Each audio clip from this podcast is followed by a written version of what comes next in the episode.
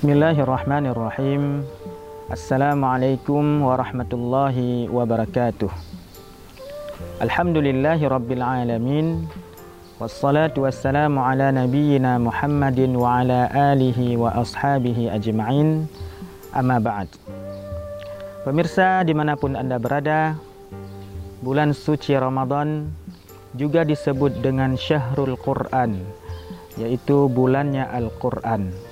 Maka oleh sebab itu, mari di bulan, di bulan ini kita raih kemuliaan dengan Al-Quran. Dalam sebuah hadis Nabi Shallallahu Alaihi Wasallam bersabda, Inna Allah yarfa'u bihadal kitabi aqwaman wa yada'u bihi akharin. Rawahu Muslim. Sesungguhnya Allah akan mengangkat derajat beberapa orang, beberapa kaum dengan Al-Quran ini dan juga menghinakan derajat beberapa kaum dengan Al-Quran ini.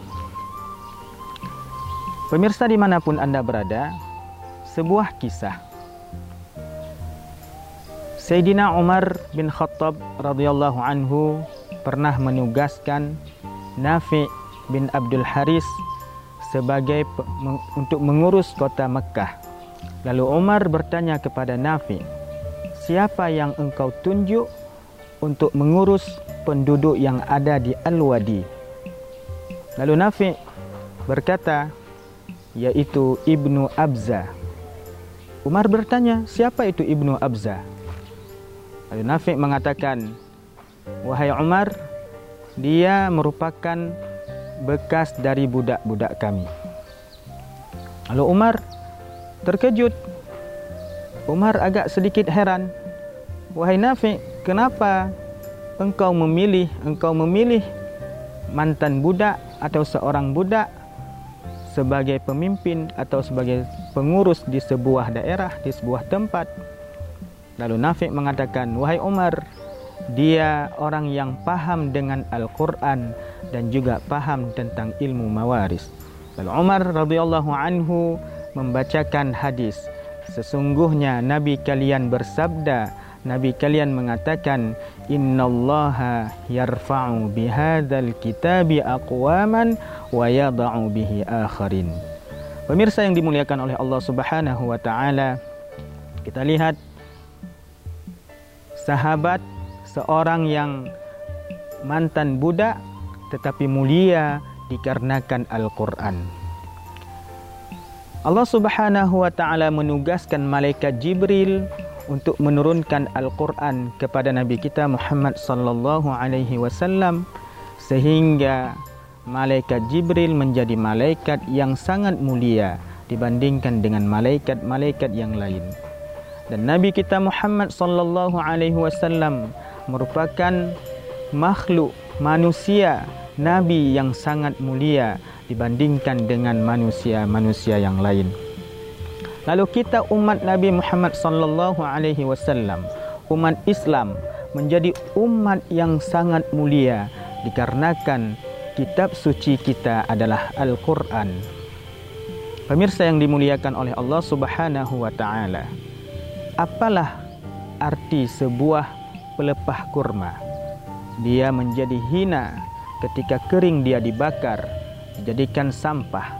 Tetapi ketika pelepah kurma tersebut dituliskan di atasnya ayat-ayat Al-Quran, maka dia akan menjadi mulia.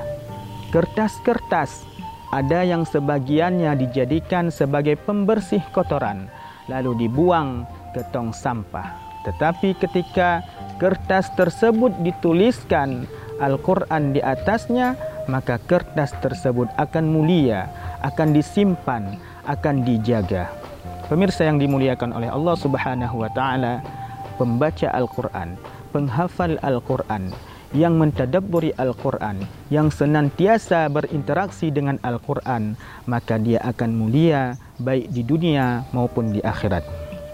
Sebuah hadis Nabi sallallahu alaihi wasallam yuqalu li sahibil Quran. Nanti pada hari akhirat dikatakan kepada sahibul Quran, sahabat Al-Quran, orang yang menghafal Al-Quran, orang yang membaca Al-Quran, orang yang mengamalkan Al-Quran.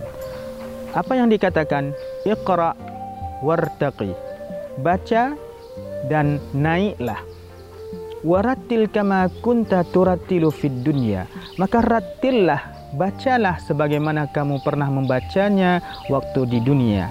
Fa inna manzilaka inda akhiri ayatin taqra'uha. Sesungguhnya derajatmu di mana akhir ayat yang engkau pernah membaca sewaktu di dunia. Maka hadis ini diriwayatkan oleh Imam Abu Dawud. Pemirsa yang dimuliakan oleh Allah Subhanahu wa taala, tempat ya orang yang menghafal Al-Qur'an, sahibul Quran nanti di akhirat dia akan mendapatkan tempat derajat yang tertinggi dibandingkan dengan orang-orang yang lain. Mudah-mudahan ada manfaatnya. Hadanallah wa iyyakum ajma'in. Subhanakallahumma wa bihamdika asyhadu an la ilaha illa anta astaghfiruka wa atubu ilaik. Wassalamualaikum warahmatullahi wabarakatuh.